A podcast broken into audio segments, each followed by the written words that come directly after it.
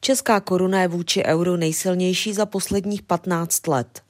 Na síle nabírá už od loňského podzimu. Za půl roku zpevnila o 5% V posledních dvou letech nabrala koruna dokonce 8% a to za situace, kdy katastrofálně roste schodek státního rozpočtu, bilance zahraničního obchodu je v hlubokém záporu a inflace se stále drží na dvouciferných hodnotách. Koruna posílila dokonce víc, než očekávala Česká národní banka. O zázrak ale nejde. Česká národní banka začala intervenovat ve prospěch měny loni v únoru.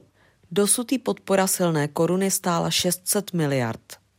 Guvernér centrální banky Aleš Michl se už při svém nástupu nechal slyšet, že jeho vzorem je první československý ministr financí Alois Rašín. Tomu se po rozpadu někdejšího Rakouska-Uherska podařilo vytvořit silnou českou korunu. Ta byla tehdy natolik silná, že zničila československý průmysl, vyvolala masovou nezaměstnanost. A aby ji tehdejší stát udržel silnou, musel utratit skoro celý státní poklad. Sto let po smrti Rašína rukou atentátníka jede centrální banka v jeho šlépějích. Za současné vysoké inflace, kdy se na Českou národní banku snáší hněv většiny analytiků, že s ní dostatečně nebojuje a nezvyšuje úrokové sazby, centrální bankéři tvrdí, že je síla koruny nahradila. Situace je prý stejná, jako kdyby základní sazba byla vyšší o 25 bazických bodů. Silná koruna slevňuje dovoz a tedy zpomaluje inflaci, která je velmi ovlivněná cenami energií.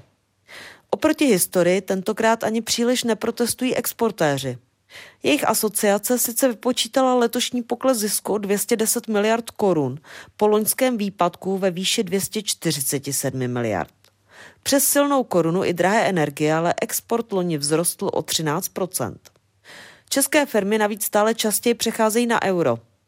Úrokový diferenciál, tedy rozdíl mezi cenou úvěru v českých korunách a daleko levnějším euru, je dostatečně vysoký i při posilující měně. A také se stále častěji ozývá z jejich strany, že preferují stabilitu měny a úplně nejraději by zavedli v Česku euro. Česká měna přesto podle odhadů expertů dlouhodobě nevydrží u hranice 23 korun za 1 euro. Velké oslabení ale nedovolí centrální banka, která nechce dál zvyšovat úrokové sazby a posilující měnu bere jako pomocníka v boji proti inflaci. Doopravdy však bude záležet na tom, co udělá Evropská centrální banka a do jaké míry se Česku podaří udržet aspoň zdání dobrého státního hospodaření. Očekávaný růst úroků v eurozóně sníží úrokový diferenciál a s tím i atraktivitu koruny. Rating České republiky, který nedávno zveřejnila agentura Fitch, se sice nezměnil. Výhled však kvůli hlubokému schodku rozpočtu zůstává negativní. Obojí půjde proti snaze udržet silnou korunu. Jejich výhod by proto bylo dobré využít co nejvíc.